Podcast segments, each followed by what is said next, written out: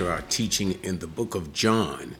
Now, the last time we were here, we were in chapter 4 dealing with Jesus' encounter with the Samaritan woman. And as you recall, it was in the plan of God that Jesus should go through Samaria and enter into this Samaritan village and meet this woman because we know, according to customs, the Jews and Samaritans did not have anything to do with one another. And also, Jesus, as a Jewish rabbi, would not be speaking to a Samaritan woman, and even a woman in particular at all in the public space. But nevertheless, Jesus broke through these customary norms of his time and did the will of God in that he brought the gospel. That is, he revealed that he was the Messiah to this unexpected woman who had such an immoral lifestyle.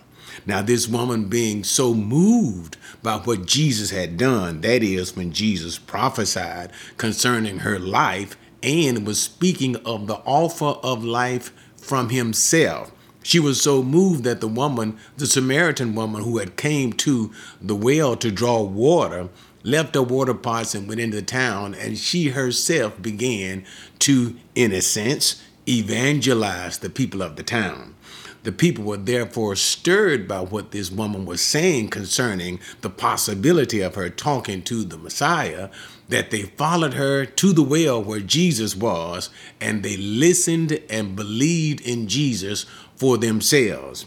So they requested to Jesus that he they'd asked him basically to stay with them for a couple of days, and Jesus listened. He heard their request and stayed with the Samaritans two days and continued to teach them. Now, it was, we need to remember, Jesus was leaving from the point of Judea, the area of Judea, coming from Jerusalem, going back to Galilee. So after the two day period, Jesus was on his way back to Galilee to his own hometown, where he himself said that a prophet was, was without honor and without basically respect. That is, everyone else will receive the prophet except his own people. So Jesus kind of opened up the door to rejection. That is, once he gets among his own, the Jewish people, there will be a significant difference. Okay, let me back it up just a little bit. When Jesus was with the Samaritan, he basically did no signs and wonders. But when he get to his own people, he will do many signs and wonders. Yet, although he does do so many signs and wonders, there will be so much difficulty in them believing in him. That is, believing that he actually is the Messiah. What you'll basically see them is tolerating and even inviting the healer. That is, they were simply moved in their own pure self interest for the moment and not for the desire of the kingdom or the king himself. So they desired the healing and desired to see the signs and wonders, but ultimately, and we already know, there was a rejection of Jesus. So this next section that we're going to get into at the end of chapter 4 is going to deal with that very issue. That is, for the most part, a challenge to one particular man. Can you believe? Okay, so no further uh, info in, in, in covering the Samaritan woman, let's just simply move on to Jesus' healing of a nobleman's son and the challenge to his faith. John 4 46. Therefore he came again to Cana of Galilee, where he had made the water wine, and there was a royal official whose son was sick at Capernaum. When he heard that Jesus had come out of Judea into Galilee, he went to him and was imploring him to come down and heal his son, for he was at the point of death. Okay, so now Jesus has gone back into Cana of Galilee. And we remember it was Cana that Jesus performed one of his first signs, that is the turning of water into wine. So he is now there once again. And so while he was there, a particular royal official who he was, we don't know, uh, but most likely he was a, a Jewish royal official had heard that Jesus had basically returned. So this lets us know that the popularity of Jesus had greatly increased at this time so that his whereabouts could be figured out or could be known that is could be known by other people. Jesus' popularity had truly grown because of what he was doing that is the signs and the wonders. So you want to keep that in the back of your mind while we work through this particular text because here we come to a royal official who has a son very sick and so, therefore, the royal official has a need. He comes to Jesus with a need, and the need is to heal his son who is almost at the point of death. Now, what we also need to remember is his son was sick in Capernaum. Now, Jesus was in Cana of Galilee. The man, the royal official, came from Capernaum. This will all prove important as we work through the text. But Capernaum is approximately 25 miles uh, north of Galilee, I believe it is, but 25 miles away from Galilee. So this ruler had walked 25 miles in order to meet Jesus. And when he actually met Jesus, he began to implore him. That is, in a sense of pleading with Jesus to come with him and heal his son for his son was at the point of death. Okay, so now that's that's key to come with him and heal his son. And this is the issue that starts this whole voyage, if you'll let me say it this way a voyage of faith. So now let's see what Jesus does. Watch how he responds to this ruler concerning to come down with him so that he can heal his son. No doubt the ruler was pretty much thinking that Jesus would come down, lay his hands on his son, and heal his son. That's why he's asking Jesus, Come down, come go with me to Capernaum. Okay, enough of that. Let's get into it. Verse number 48. So Jesus said to him, unless you people see signs and wonders, you simply will not believe. The royal official said to him, Sir, come down before my child dies. Now, let me just simply stop there and look at what's happening. It seems in Jesus' response, notice now, turn on the theater of your mind. Here, come, here's, here comes a man to Jesus. He has basically walked or ridden or whatever 25 miles to see Jesus to go get to go get him and bring him back to heal his son who is at the point of death. There is nothing new with Jesus healing people. Remember, ever since we saw Jesus at the first Passover, that is, his first Passover, when he began his evangelistic ministry, ever since we saw Jesus during that time, he would always do signs and wonders. And remember the whole idea, concept of signs and wonders. It is not the fact of the miracle within itself, but what the miracle says about the one who does the miracle and his proclamation. So, by Jesus doing these particular miracles, he is already stating he is the Messiah. The miracles, or should we even say, the signs, simply attest to his claim. He is who he claims to be. So, nothing new about Jesus doing these particular signs and wonders, but we see something that seems somewhat coarse that comes from Jesus. Up until this point in our study of John, Jesus has for the most part, been pretty mild. But notice his response to this ruler. It almost seems as a stern rebuke. Notice what he says to him. He, the man is saying, Please, Jesus, come with me. My son is about to die. And notice how Jesus, unless you people see signs and wonders, you will not believe. Now, what brings such somewhat, it almost appears, rebuke from Jesus. Why is he so tough on this particular guy when all the man wants to do is get Jesus to come heal his son, something Jesus has done all the time?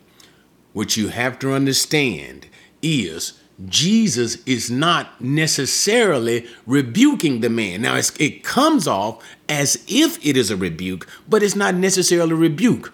What Jesus is doing is challenging the man. Remember, we always see, even in the writings of Paul, how the Jews seek after a sign, the Greeks seek after wisdom, but we're not going to get into all that point. But the whole principal nature of what he is saying is the Jews constantly needed a sign to prove, a sign from Jesus to prove that he was the Messiah. And you can see that all throughout the gospel without me going to state specific events. But they would always say, Show us a sign, show us a sign, show us a sign, which simply means do a miraculous work. The idea behind this is if you do a miraculous work, we will believe. But if you've been watching me in this study of the book of John, that's the one thing that Jesus knew. Number one, he knew the heart of a man.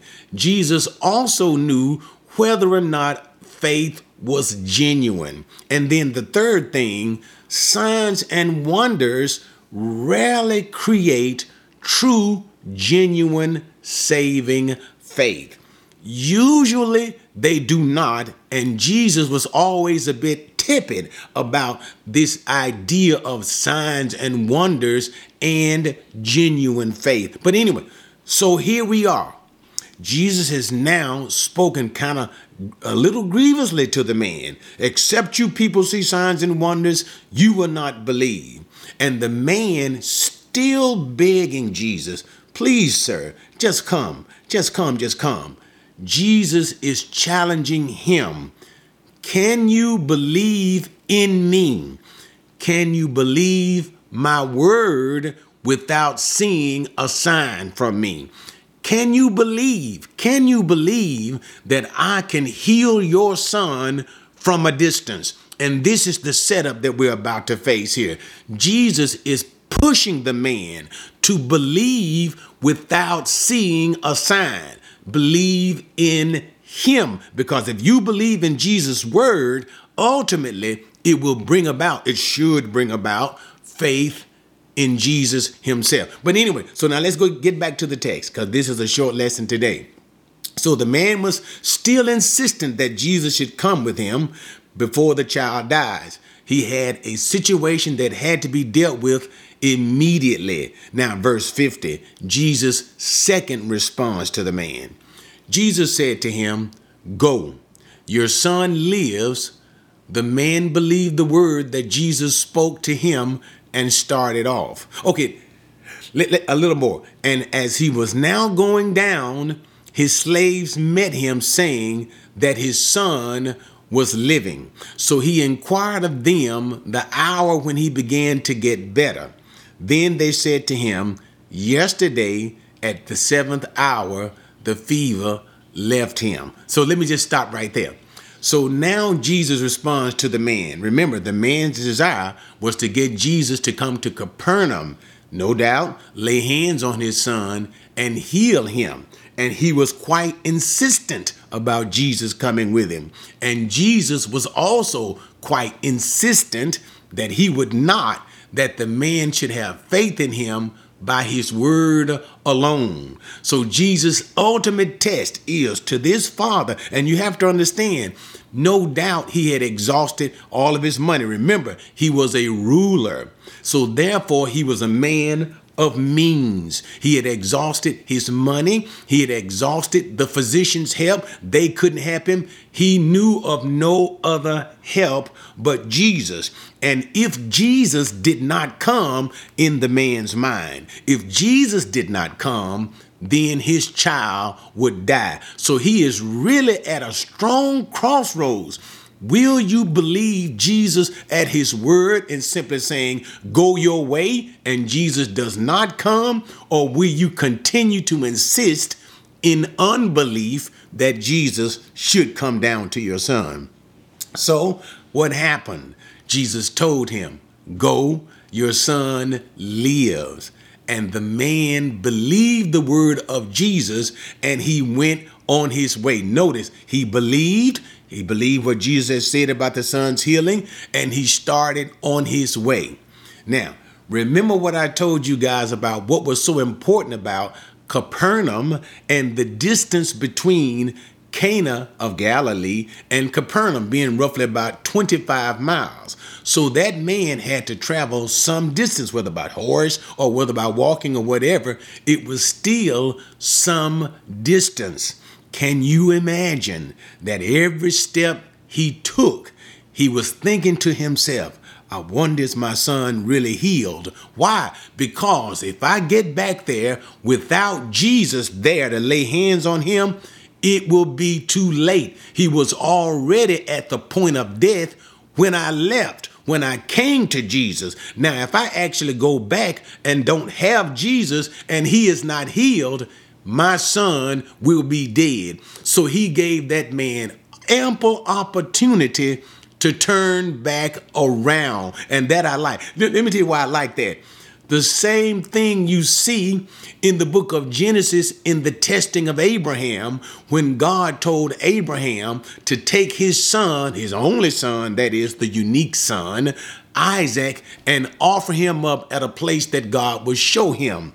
It took significant time for Abraham to make it to that point on the mountain, which meant he had every ample opportunity to consider what he is doing and change his mind and say to himself, No, I can't go through that. I am not going to sacrifice my son. But guess what Abraham did?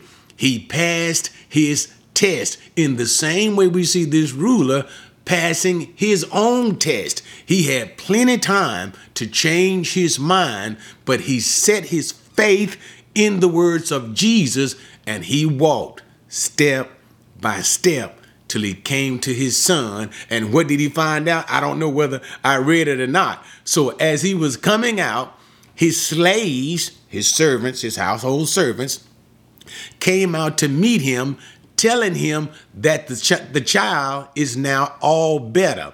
And so the man began to ask him, he knew what had happened. He knew that the word of Jesus was true. So he asked him, Tell me something. About what time did he begin to get better? Did and they said to him, the fever started leaving him about what was that? About the seventh hour, which is about 1 p.m. Uh, Jewish time. Seventh hour Roman time, 1 p.m. Jewish time. And it was there and then that the official knew when Jesus spoke that word to him, your son lives that it was at that very moment that Jesus healed him without having to be there. Now, let me read these final points and then we'll go. This again, so the Father knew that it was at that hour, verse 53, in which Jesus said to him, And your son lives, and he himself believed, and his whole household. This again, a second sign that Jesus performed when he had come out of Judah into Galilee. So notice we ended with a wonderful note. It was at that very time when the son was healed, the man knew that Jesus spoke those words of healing.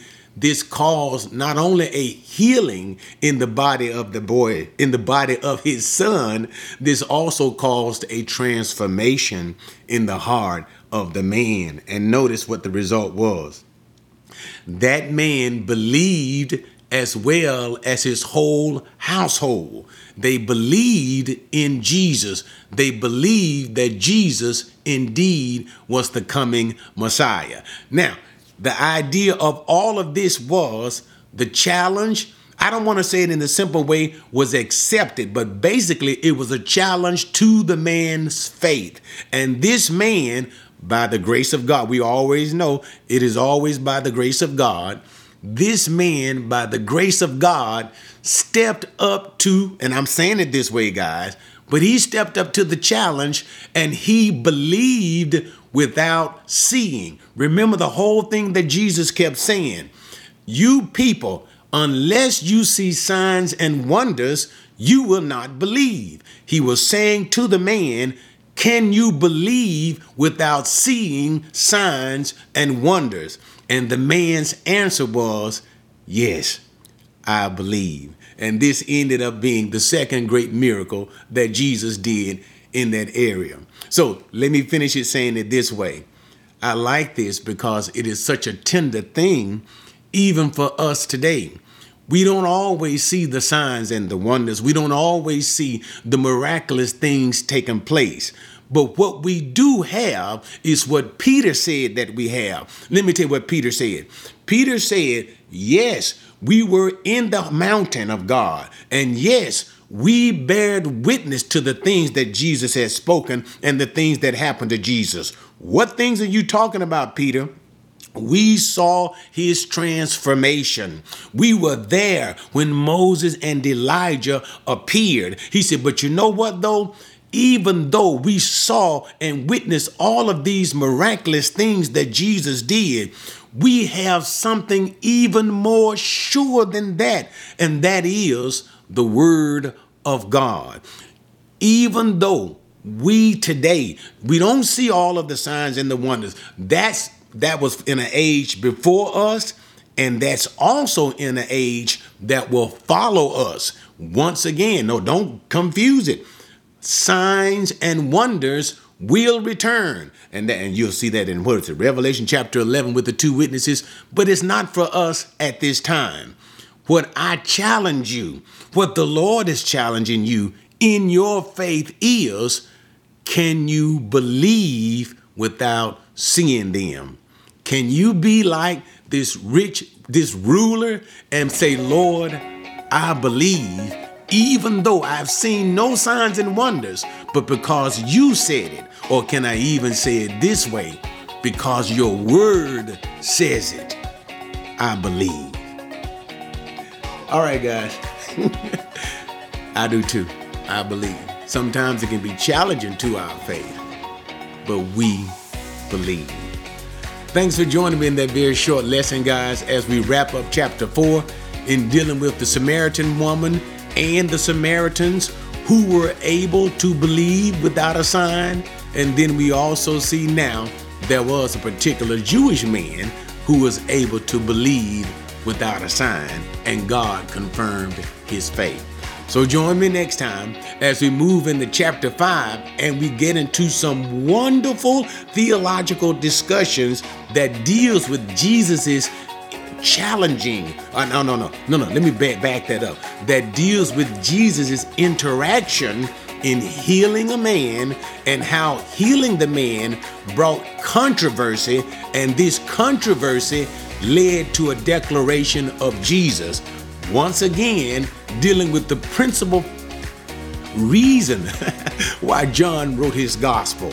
That is, Jesus is God. So join me at that time. And remember, guys, always do your best if these videos are a blessing to you.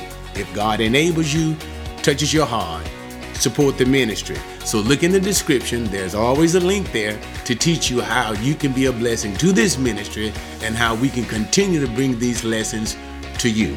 All right, guys. See you next time.